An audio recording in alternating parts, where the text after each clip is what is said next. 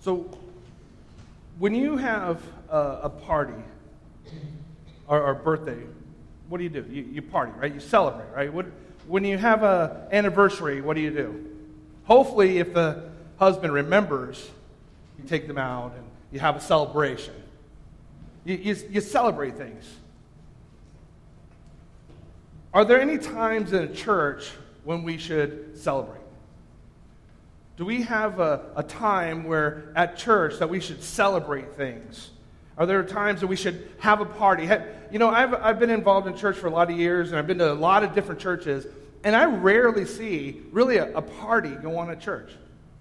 I've, I've, noticed that. As I was preparing the sermon, I was thinking about that, reflecting on that, thinking, you know what, I, I rarely actually see a celebration, a really a, a party going down at church. We shouldn't spend all our time in celebration, but there are times when we should celebrate. We should, we should, we should get our party on. We should, we should celebrate things. We should be excited about things. So in, we're, we're coming on to, uh, we're in chapter 12 of Nehemiah, and we're at the last message. I know we skipped a couple chapters here and there, uh, but uh, we're at the last message of the series of Nehemiah and, and our series of restoration. And we've gone through a lot of different things. Uh, we talked about a lot of different aspects of Nehemiah, a lot of different things they faced. And now we're at the end. We're at the end of the book, or near the end of the book. And we're going to look at the second half of chapter 12. And we're going to see that there's a celebration. And, and so, you know, this, this remnant, you know, this, these group of people that are, that are in Jerusalem, what are they celebrating? What, what is it that they're celebrating? Why, we're at the end of this book and they're, they're throwing on a party. And what is it that they're celebrating? They're celebrating a great accomplishment. They're celebrating a, a legitimate, great accomplishment that was going on and something that's happened. And they see that and, and, it's, and, they're, and they've accomplished this goal. They've, they've done the work and they're getting ready to throw down a massive party. We know what it, what, you know, that it's good to celebrate. I think most of us understand it's good to celebrate. I heard that there was a, I didn't watch the game, but I hear there's a Tennessee game that went on that was pretty interesting. Is that right? Or, or was, is, was that what you were talking about earlier, Wes? Yeah, I, I saw some Facebook po- posts about something, and I hear, you know, all these great, you know, people are celebrating this game. You know, there, there are things that we celebrate that are good. I mean, we, we like, come on, we're, we're Americans. We like to, we like to celebrate. We have a, a celebration for just about every holiday you can imagine. There's some kind of celebration going on. And we know that it's good. You know, when we, when we celebrate because we accomplished a goal or something in our lives, we, we bought our first house or we graduate from college or we have a, our first child or, or third child or fifth child, whatever. You know, you, you celebrate, you get excited. We know it feels good to celebrate. We, we enjoy a good celebration. It, it excites us and it gives us energy and, uh, you know, and it, and it motivates us to keep going on. You know, especially you graduate college and, you, and, you're, and you're excited, you accomplish the goal, and, and it motivates you to get out there in the workforce and start using your education for something. There's, there's you know, it, it keeps us moving on. And we know that celebration, celebrating an, an accomplishment is a good thing. You know, we, it, it, it, it's exciting. But my question is, is how are we supposed to celebrate? How are we supposed to celebrate? Because we know that some celebrations are not necessarily good, right? Because, you know, we have celebrations. There's uh, Mardi Gras down in New Orleans. Uh, there's certain aspects of Mardi Gras that us as Christians, we probably should not participate. There's things about it that, you know, we know that some celebrations are not necessarily good. So, how are we supposed to uh, celebrate? How are we supposed to behave? How are we supposed to do this thing called celebration as Christians? And we know the fact that, you know, uh, that some are not uh, appropriate, but how should we uh, celebrate an accomplishment? Like Nehemiah here, they're celebrating something. And how are we supposed to do it? And we can learn a lot from this. You know, we should celebrate accomplishment in the same way that these guys did. And the way they celebrate is a great example of celebrating an accomplishment. You know, the city of Berlin in Germany, they had a, a wall for many years that divided the, country, or the city, right? there was the East and the West. And, and I remember growing up in, in the Cold War, and I remember seeing the Berlin Wall. I remember when it fell. And, and it, was, it was famous because of the separation, it was division. You know, the oppressed and the free. But now, Jerusalem has the wall built. And what is it doing? It's unifying the people. It's not about division, it's about unifying these people, and there's something exciting about it. And they're, they're excited about what has going on and, and the, the, the, the fact that God is here working in this community. You know, the Berlin gained fame because of the divided. The wall, uh, city of Jerusalem became famous because of its walls. In Nehemiah's time, the wall united the people. The latter part of chapter 12 that we'll be using as a focal point in this passage this morning tells a story of the dedication of the wall of Jerusalem. It describes this wonderful event that was postponed until the people came. See, there were some people there, but they, they also had more people coming. So they, it was postponed until they gathered more people back into Jerusalem, and they, then they threw this party. They, they got their party on. They, they threw this huge celebration. Over the past 10 weeks, we've been looking at Nehemiah, and we, and we see how God worked in their, in their lives and how God worked through Nehemiah to restore Jerusalem and restore his people by rebuilding this wall and rebuilding his people. You know, in today's portion, we're going to see that the wall is built, the gates are hung, the, the city is defended and filled with people. And there's an air of excitement that's going on. There's, there's a great joy that's, that's coming out, not, not just for the people involved, but all ages. Everybody in the city is excited because of what was going on. There's a great celebration taking place, and I think we can learn a great deal about God and about His desires for our joy and our, uh, our happiness. And I know I've heard a lot of sermons talk about God doesn't necessarily care about our happiness. Happiness and uh, comes from the word hap or happenstance, and it's about situations. I've heard all these different things. But you know what? God, regardless of what words we use, God wants joy in your life. He wants you to have joy. He really does. And we can learn a lot from this, this celebration that's going on. We can learn a lot about ourselves and about God and what His desires for you through this section of the chapter. See, celebration of and celebration before God should be something that we should plan out and should be carried out in our lives.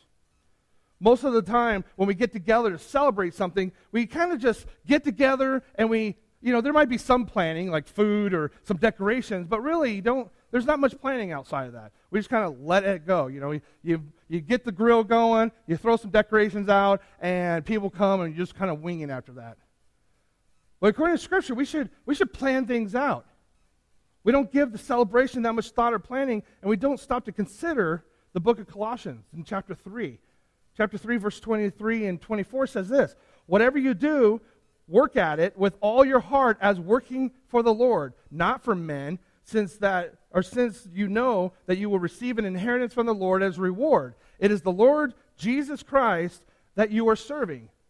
So if, if that's true, if we're everything we do is supposed to be uh, act like we're serving the Lord Himself, then even in a celebration, even if we're going to throw a celebration of an accomplishment that God has done, then we should consider planning it out. And we should consider doing it to our best of our abilities. We, we need to give God our best efforts. The workers of Nehemiah had reason to celebrate, and they had the reason to do so with great joy. They were excited, and they had a reason to be. God had provided strength, and which has helped them complete the wall. They had afforded them protection against the opposition. Remember the people in all four corners, uh, north, south, east, and west? There's groups in all four sides that wanted to do something. And they tried threatening, they tried to, uh, to discourage them. They had all this opposition. God gave them strength and protection to get through that. God brought them back to their ancestral city and restored everything. They restored the, the city and, and re inhabited it, and it hasn't been inhabited for over 160 years. So God brought people back and restored it. That's a huge thing. And most importantly, God had provided means by which a great a spiritual awakening, awakening took place. and it happened for the people of Israel. There was a great spiritual awakening, which we talked about the past couple weeks, in the city, and they were ecstatic. They were witnessing God, they were experiencing God, and they knew God was there. And they had reason to celebrate.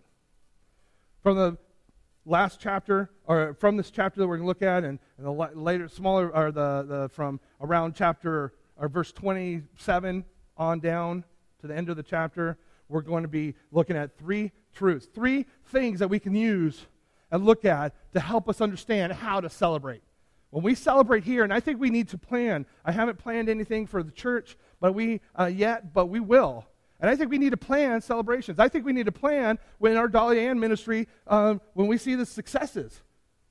We need to plan that and celebrate, give God the glory on those successes. And when we see God working in our community, when we when we get a baptism, we need to be cheering with an excitement because of what God is doing. So I think we need to plan these things. I haven't yet, but we will plan some celebrations.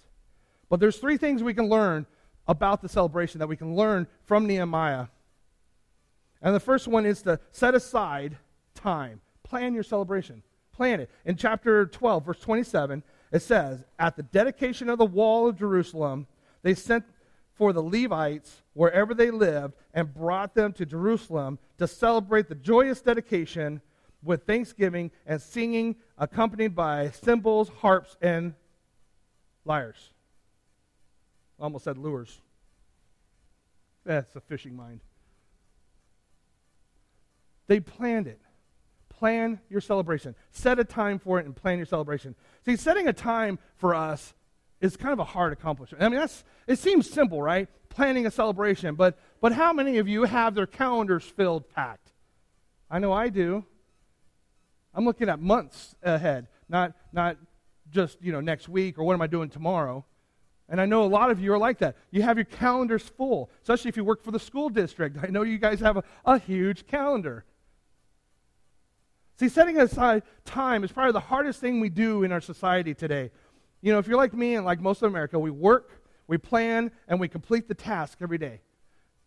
And then we, and as well as those things that we feel God is calling us. So you work your, your day jobs or your, your volunteer jobs, and, and you're doing these things, and, you're, and you, you do tasks around the house, and then you accomplish that, and you move on to the next one, and you're trying to help out at church, and you're trying to you know, you're trying to fulfill God's call in your life to serve somewhere.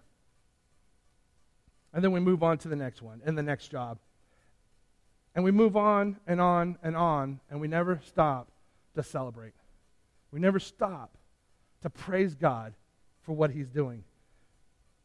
Most of the time, to even celebrate what we've accomplished. The Levites that we read about in the first portion of the scripture were busy people. They were the teachers and musicians of the time, and they were busy, busy people. And, and for them to just simply slow down it's going to be hard to do. And, and they could probably relate to us in that sense where we're just, they're just so busy to stop and celebrate. They probably were too busy to do that. How much time do you think it takes me or an average pastor to prepare a sermon? How many hours in a week? Take a guess. Throw, throw out a number. How many, how many hours? Two hours? Somebody guess. No guesses? Eight hours. Okay, I got an eight. Anybody else? Six? You know, 36? That's actually probably closer. Yeah. You know, is you know when, when we sit down as, as preachers and teachers, we know you know uh, as preachers at least we, we sit down and, and I would love it if God just gave me a verse and I was just like, oh that's great, and just type it out and it just took me a few hours and, and I'm done.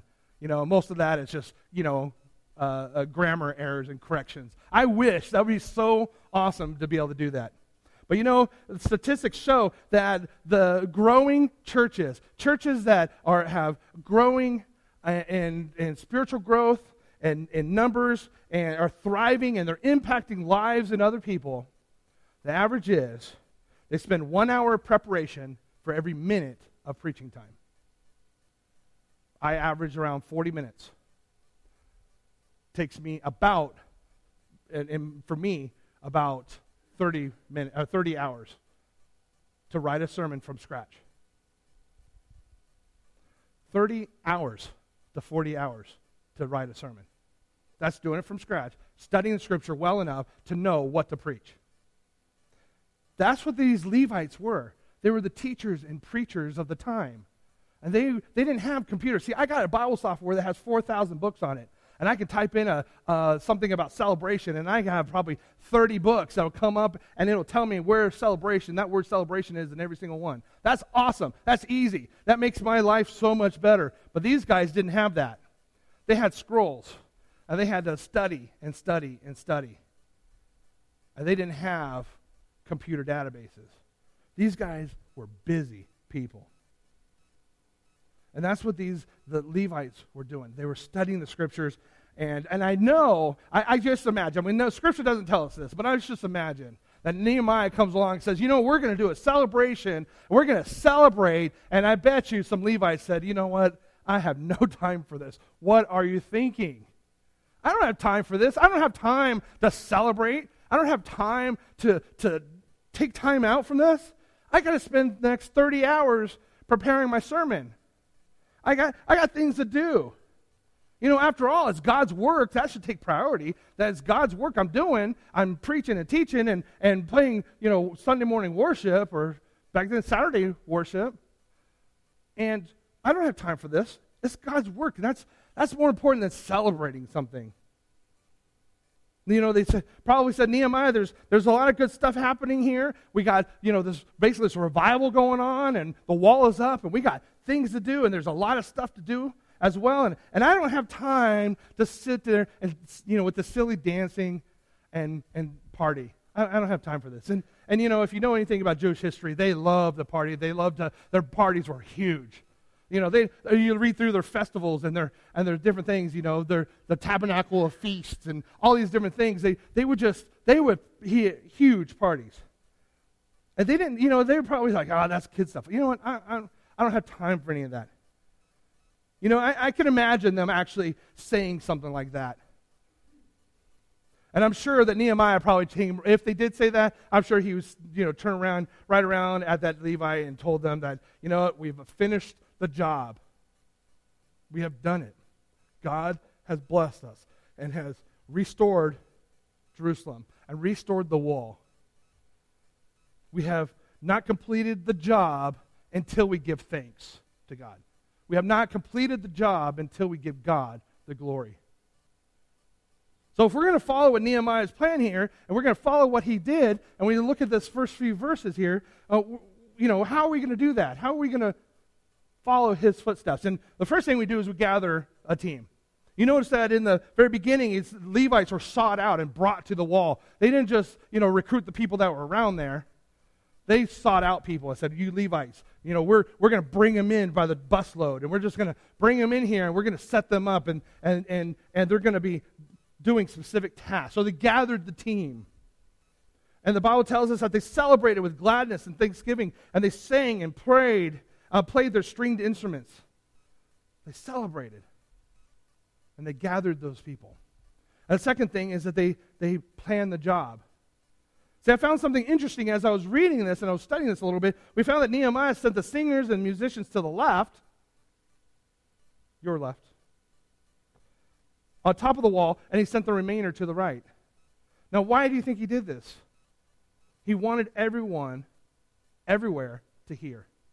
So either the people were knew what was going on and they knew that it was a celebration for God and they were excited and, and everybody can hear, or maybe they didn't know and they're wondering, what is that? Because they're up by the wall, so you have all these people that are outside the wall were probably hearing what was going on. The Bible goes on to tell us that two groups eventually circled the entire project, singing and dancing and celebrating the work. And most importantly, they're praising the one who blessed them. They're pra- praising God. So Nehemiah planned what was going to occur and how it was going to happen, recruited those help, who helped. And then the last thing he did was he made sure that the job was completed. He completed the work. They had something to celebrate. You know, we've been talking fairly in depth over the past 10 weeks with, about Nehemiah and this monumental task that he did, this huge undertaking. Remember back in verse 1, and he for four months. He uh, mourned and fasted and prayed. I mean, this was a, he went and asked the impossible, and only way he succeeded was from God. And we learned over the past few weeks that he had opposition and challenges, and, but he had determination of Nehemiah and his workers. They wouldn't quit, he kept moving forward. And of course, this all leads up to celebrating that accomplishment of what was going on, the celebrating the accomplishment that happened. Now, as we get, re- get ready to celebrate the Lord and celebrate this accomplishment, we move on to the next part of the chapter. And we see that we need to take time to get clean. Now, I'm not talking about getting clean like, you know, I'm going to go take a shower, put my suit on, and we're going to, you know, I'm going out on the town. It's not that kind of get clean. Look at verses 31, or uh, 30 and 31. It says, After the priests and Levites were purified, had purified themselves, they purified the people, the gates, and the wall. Then I thought, then I brought the leaders of Judah up to the wall, up on top of the wall, and I appointed two large procession, processions that gave thanks. One went to the right on the wall toward the dung gate. Before anything happened, before the singer sang the first note, before the instrumentalist, the, the musician plucked the string, before anybody shouted amen or, or anything, they cleansed themselves. So one of the first things they did is they cleansed themselves. It's interesting to look in the order that they cleansed themselves. It's interesting how they went with this. And the, the priests and Levites first cleansed themselves. They, they knew that in order for, to anything great for God, or to do anything great for God, we needed to celebrate, or, or truly celebrate before His throne, they needed to be clean. And what this is called is a sin offering.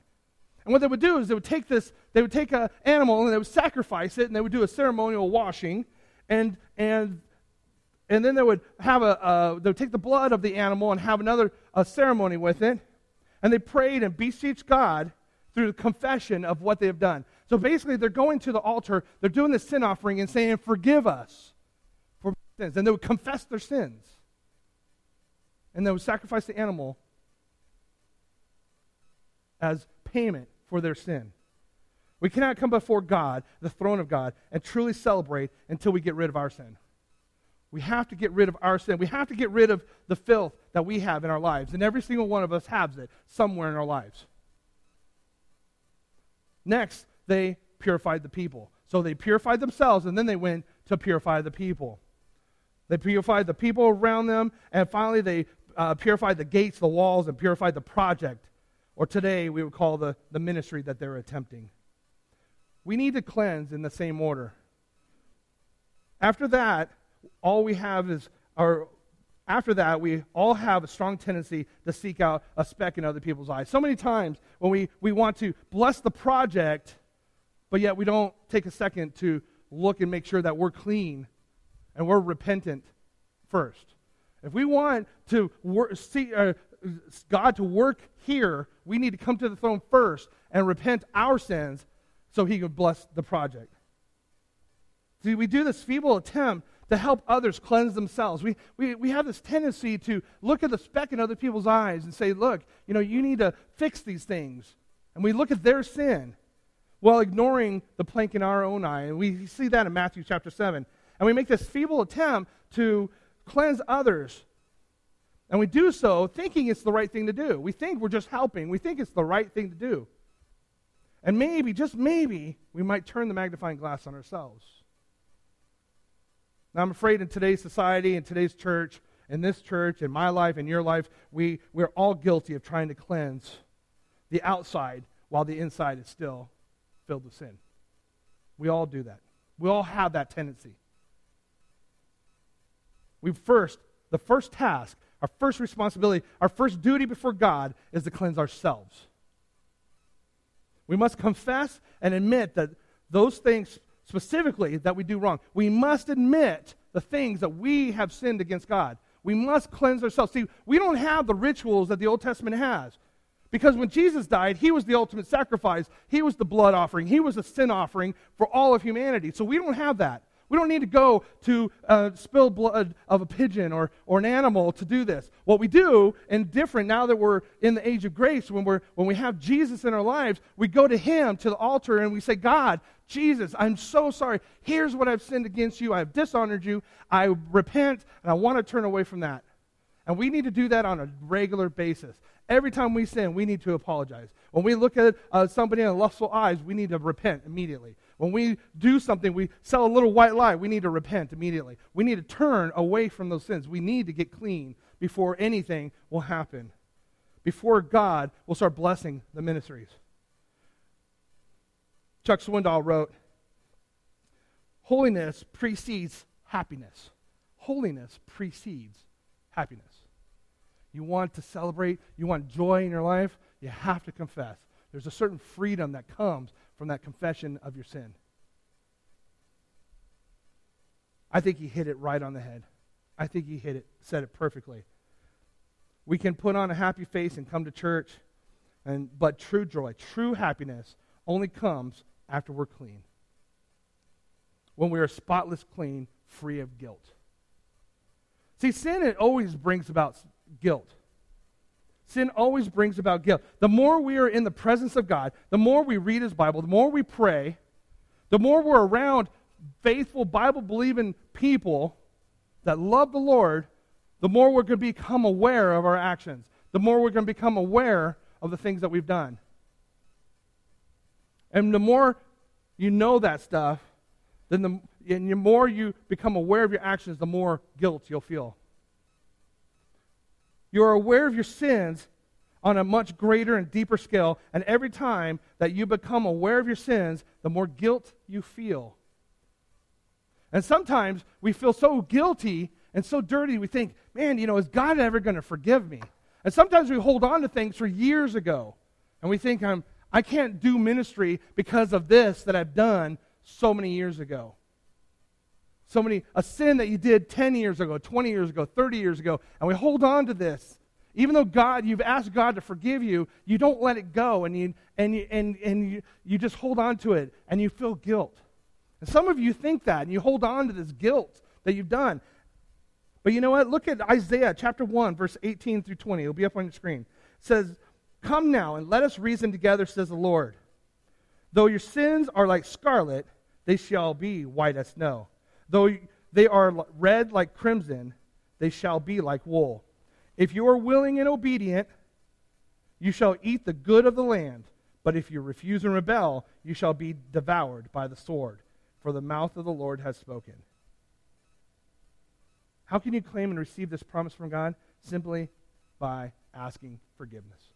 That's the great thing. We have a God that will forgive us our sin every single time. Every single time. There's nothing we can do that God won't forgive except for reject him. That's the only thing we can do. If we reject him, there's nothing he can do. But outside of that, there's nothing, there's no sin in your life that he won't come and forgive you for. We're going to watch a video about a guy who, you know, uh, and I've said this before, he, this guy has gone through some pretty bad things. He's done some not, not too good things. And I could understand how he would feel so guilty and how that his, he probably felt that his guilt uh, for what he's done kept him away from church. But you know what? God forgave him. Watch this video.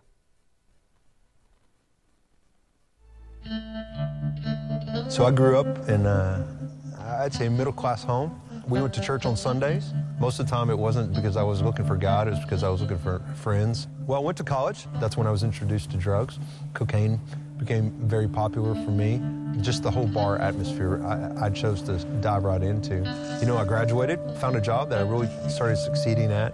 I was actually promoted at that job to take on different levels of responsibility around the nation. And one of my first deployments was back in my college hometown.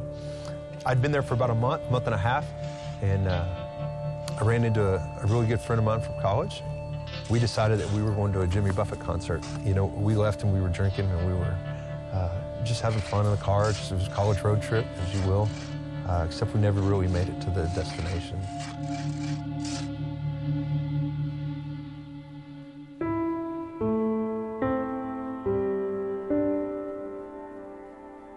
When we hit the tree, My friend went through the windshield, and the young lady that was with us was thrown about 20, 35 yards. She's maimed to this day.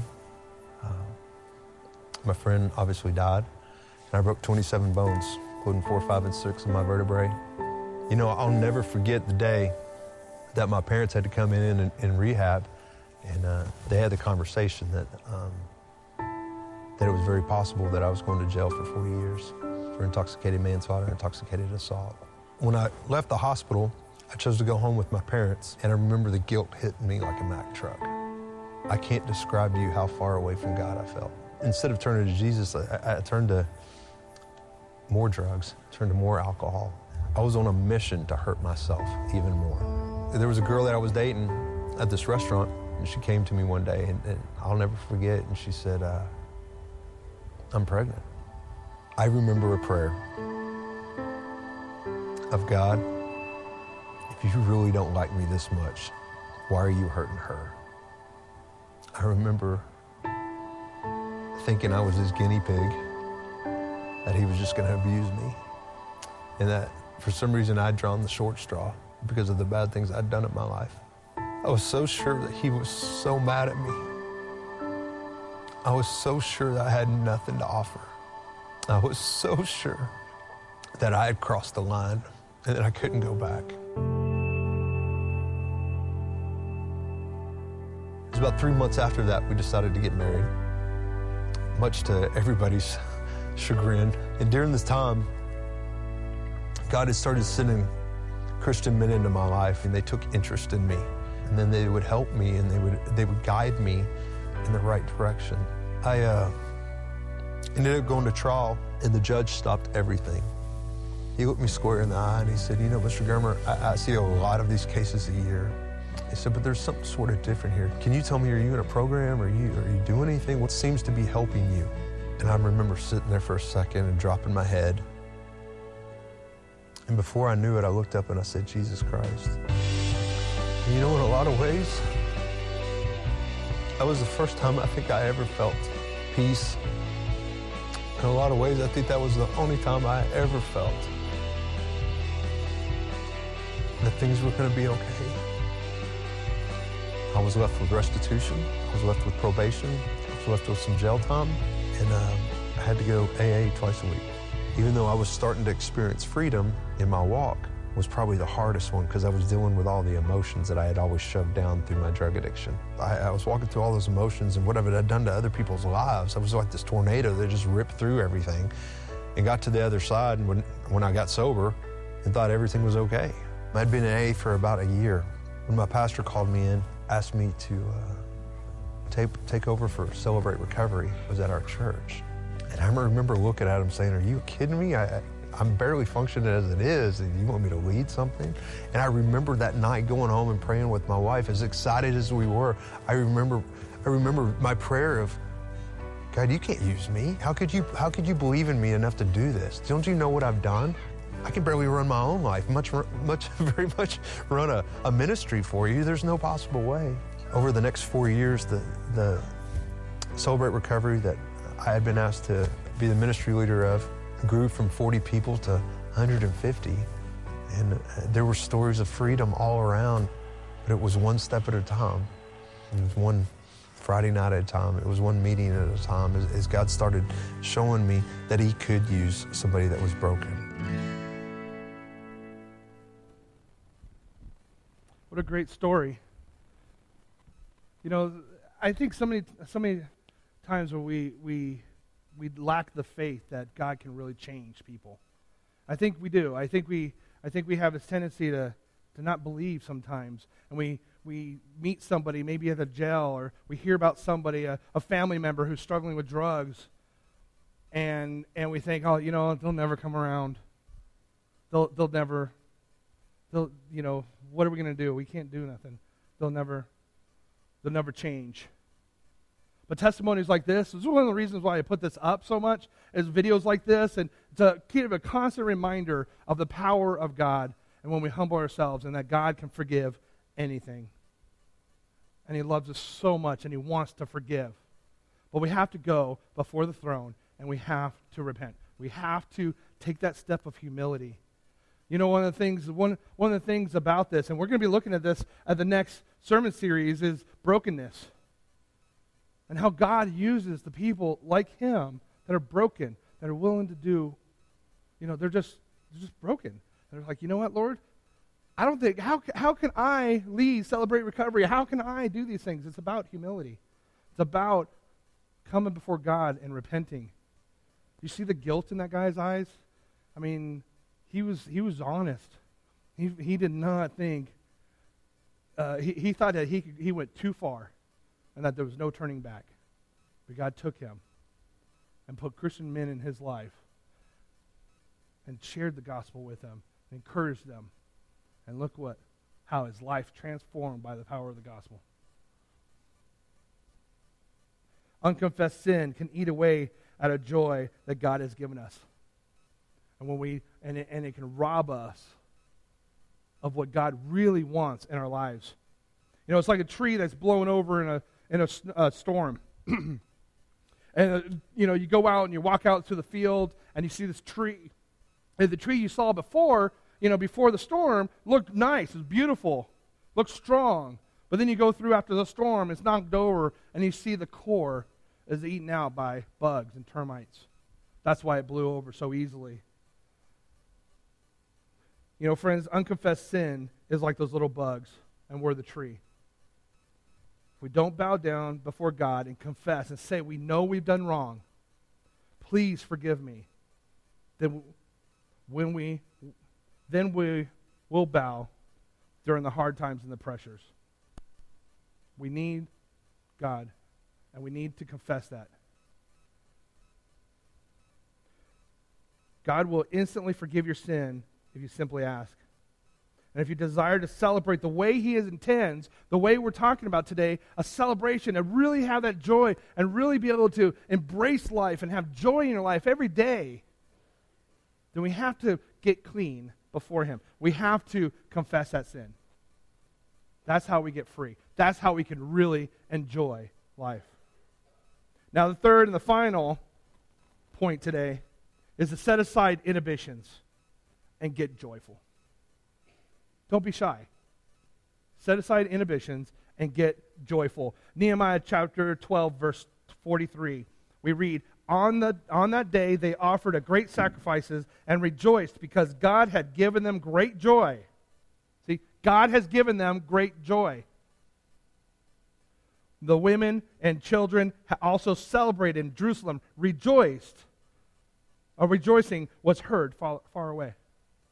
God gave them joy. They cleansed themselves and they went before the Lord, and God gave them joy. Have you ever been to a, a, football game and as you're walking up to a big stadium, especially a, a big, you know, a Virginia Tech or, or uh, what's the other team? VCU? What is it? Who? Never heard of them. You, you, you, go to the stadium and you, and you hear the, the, you know, the, the band playing, right? And, and, you and you hear the, you know, the, I don't know, well, the fight songs, or, you know, somebody was talking about going to Notre Dame or something and watching a game. That would be a cool experience because the band is phenomenal there. And you go up and you hear this, this, this roar of this band. You know, and, and, and, and you, as you get closer, you hear the, you know, the boos or the, or the, you know, the, the shouts depending on which team is the home team and, and who's winning. And, and uh, I'm sure that Tennessee game, there's probably some, some, you know, a lot of cheering and stuff going on. But see, that's not what was going on here in Nehemiah's day. For we read the sounds, these were sounds of rejoicing that were heard far off. The sounds of rejoicing that was heard at a distance, far off. Note that it wasn't the choirs that were heard far off, it wasn't the bands, and it wasn't the instruments that were heard. It was the great sound of rejoicing. It was the great sound of rejoicing that was heard far off. Everyone was having a wonderful time celebrating, celebrating the completion of the wall. And more than a celebration of the wall, more than anything else, they're celebrating the one who completed it God. They're celebrating the Lord. They're celebrating God who restored Israel. They're, and, and, and he was a powerful, he is a powerful God and a personal God, and they were celebrating, giving praise up to him. It was more than just a football game. It was more than a hockey game or a baseball game. This was rejoicing in what the Lord has done. The Bible makes, uh, tells us that there, there were two choirs, and there were stringed instruments and other music making uh, pieces. And they were dancing around, shouting, and singing. Joy is how I would classify this joyful celebration. Joyful celebration. Now, every time we come to church on Sunday morning, this should be a joyful celebration. This should be joy. This should be exciting. You know, Jan and I joke around about, you know, we get fired up here, and, and if somebody came out, I would love to see somebody come out in the, the aisles singing and raising their hands or something. That would be awesome. But this should be a, you know, and I know everybody celebrates and worships in their own style. I, I get that. You know, and we do. You know, some of us are, you know, the we put our hands in our pockets and we kind of sing, we. Then you have the, you know, uh, they're they're like conservative. They're not quite, you know, they they won't do this, but they'll kind of like, you know, put their hands up a little bit. And, and then you got the ones that are, I don't care who's watching. They're like throwing their hands up and they're singing, and we, we all have different styles. But when we come on church, church on Sunday, we should be excited. This should be a celebration, and we plan it that way. That's why we have upbeat music. We, we, and, and, and, and we want an excitement here. It's a joyful celebration. Why can't we be like that today? You know, society views a Christian experience as dull and, and uninviting. They really do. I read other blogs. I read other stories of what how people view, and it makes me mad. So I don't do it all the time because it really fires me up. But I look at uh, the Huffington Post and, and some of these other places that really don't like Christians, and, and the way they view us is dull and boring. And that and the other day I saw a lady at Walmart. This was a couple nights ago. And, and, I'm, and I'm not judging her. I want to be perfectly clear. She probably, maybe she was having a bad day or something. But she was just, you know, it was her and I think her daughter or something were going through and their carts were full and they just had this frown on her face and she just wasn't happy. And, and I, you know, I'm, I'm just kind of in my own world smiling and, and I, and I stop and, you know, let her go by. And she's just going by. And the daughter, you know, was, uh, she let me, you know, move my cart out of the way and, and she kind of had not really a frown, but she wasn't really happy. There was no joy. So then, as I'm doing shopping and stuff, and we're down, and I, I, I kept running across this, these two ladies. And then down toward the end, I see her again. I noticed that she had a Christian T-shirt on, and she had, and it was the name of a church here in Covington. I'm not going to name the name, but there was a church in, uh, here in Covington. I just, and, and like I said, I'm not judging her. She might have had a bad day. She might have just been so tired and I'm done with shopping. I know how I get sometimes in, at Walmart, you know, but, but I, was, I just kind of th- kept thinking about this message, thinking, you know, here she is. She's got the Savior in her life. She's part of a good church. She's, she has the, the uh, God of the universe in her life. She hears the Bible every day, and yet she's not happy. And, I, and like I said, this is just a, a one time moment with her. She might be a very joyful person. But I just got me thinking, you know, how many Christians are out there that are just unhappy in general? You know, they wear the t shirt, but they don't have joy in their lives. They don't have that fulfillment. You know, is there, wonder, is there any wonder why if, if people invite other people to church, they don't come? When they, when they, you know, on the non believer's mind, they're asking, if this is what the Christian life is about, you know, you have a frown on your face, you're not kind of you're not really that happy. You don't have joy in your life. Why would I want that? Why would I want that kind of life? Why would I join you? You know, it reminds me of the story about uh, uh Zig Ziglar. I love listening to Zig Ziglar. If you know who he is, he's a motivational speaker. He uh, passed away a couple years ago. Um, he did sales training, all this stuff, and and I just loved listening to him. I finally got to see him live one time before he passed away. Uh, been a huge fan. He is a believer, uh, so he's up there giving Jesus some motivational preaching or something. But he, you know, he was an awesome guy.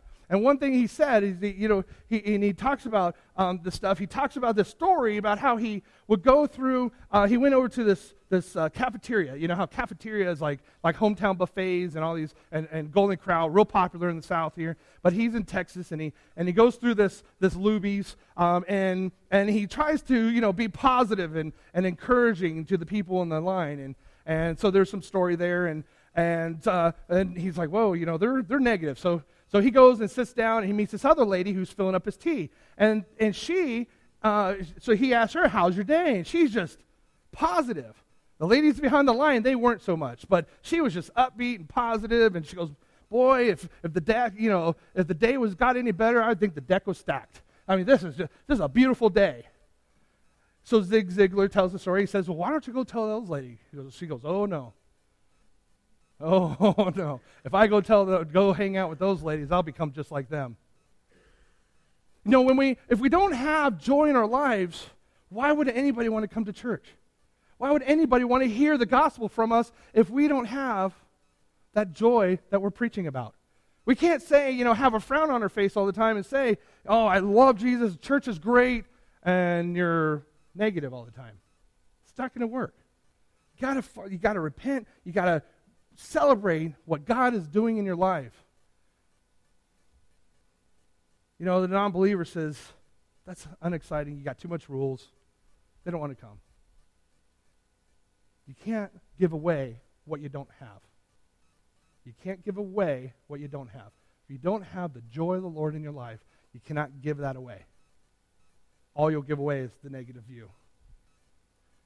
Friends, living for and with Jesus Christ is a joyful experience. It is a joyful experience that we should embrace. I mean, do you really think that God sent his son to die on the cross so we can have a dull, painful, boring, unexpected life? Do you really think that? Or did he send his son to, on the cross to pay for our sins, to free us, to set us free, and give us joy? He desires for you and me to live our lives to the fullest. And when we, when we do it, it is truly a grand experience. When we live out our life for Jesus Christ, sold out, 100%, all about Jesus. When people call me a Bible thumper, I say thank you. I am sold out to Jesus. And when we do that, it is such a wonderful, wonderful experience. John 10:10 10, 10 says, "A thief comes, and this is Jesus talking. A thief comes only to steal and to kill and destroy. I, Jesus, have come so that they may have life and have it in abundance. This is coming from Jesus' mouth an abundant life. He wants you to have an abundant life. Plan a celebration, get clean, and get joyful. Set aside those inhibitions. Why don't we live an abundant life in and with Jesus? Why don't we live as God desires for us, I think it's because we're only committed to those things that we truly care about. we're only truly excited about those things that we invest our lives in. And are those things that really mean something to us. And we truly invest our lives in the things of God, there is an excitement that you cannot comprehend. There is an excitement that will overwhelm you. You have a joy that will be overflowing and your, your mind will just go on fire for God. And you will want to give Him honor and praise. And you won't be afraid to lift up your hands in praise. You won't be afraid to sing in worship time. You won't be afraid to share the gospel because it will be all about Jesus. And He'll give you that peace that you need. He'll give you that peace to give you strength and confidence to share that gospel, invite people to church, to, to not worry about everyday life because you'll be focusing on God. How can you tell when and if we're truly invested in the things of God? So this is the final question. What how can you tell if you're truly invested on the things of God? Take a look at these questions. What do you do what do I truly treasure? Ask that to yourself. What do I truly treasure? Is it my things? What is it? What do I do that makes my heart beat faster? What do I do that gets me excited. My blood pressure raised, my, my heart beating. I'll tell you mine. I'll share mine. Right there, baptismal. I still cry when I see a baptism. I still do. I, I feel like a weirdy sometimes, but I, I do. And, and you'll see it when we get a baptism. You'll see me, you know, kind of hiding in the corner. What gets your heart rate going? What gets you fired up? What gets you excited? What event would I sacrifice everything just to be there? Is it a Tennessee game or Virginia Tech game? Would you sacrifice everything for that? Or would you sacrifice everything to be at church or, be, or sacrifice everything to go on a mission trip or sacrifice everything to go share the gospel or sacrifice everything to teach and preach the word of God? What would you sacrifice? For? What, number four, what gives, what is, what is it that grabs my loyalty in uncontrollable ways? What am I loyal to? What am I loyal to? Is it Jesus Christ or is it something else? D.L. Moody wrote this I believe firmly that the mom- moment our hearts are emptied of pride and selfishness and ambition and everything that is contrary to God's law, the Holy Spirit will fill every corner of our hearts. But if we are full of pride and conceit and ambition and the world, there's no room for the Spirit of God. We must be emptied to be filled. We must be emptied to be filled. We must set aside our pride, ego, selfishness, our, our desires, and live full on radical for Jesus Christ. And we need to celebrate when we see Him work. Joy is the product of a loving relationship with Jesus Christ. Let's pray. Father God, thank you so much for the celebration. And, and as we conclude our study of Nehemiah, Father God, it was, it's such a great a journey as we went through. We see Nehemiah deal with these things, and we, and we learn so much out of this book. I look forward to the day we get to go through it again because there's such, such rich stories in there and examples of, of, of spiritual awakening and spiritual restoration and, and renewal. And now we're at the end, Lord, and we thank you so much for showing us the joy that they had at the celebration of this, this task, celebration of this accomplishment. Father God, thank you so much for giving us a life, an abundant life, not a life of dull, boring, sad life, but a life filled with joy and excitement the Christian life is an exciting life, Lord. And Father God, I just ask you today to touch each and every one of our hearts, to give us that joy that you're talking about here. Give us that joy that we, we long for. Help us have the courage to, to step up and make you a priority in our lives, in every aspect of our lives.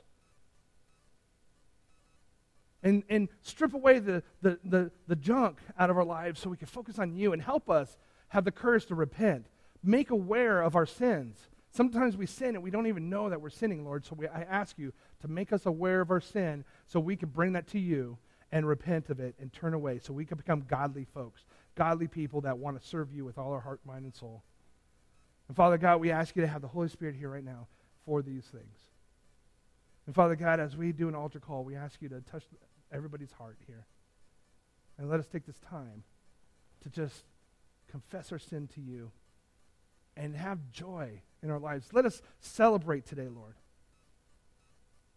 Celebrate your love and what you're going to accomplish here and what you're already accomplishing here at Covington Baptist Church and in the lives of the people. We love you, Lord, and we praise you so much. In Jesus' name, amen.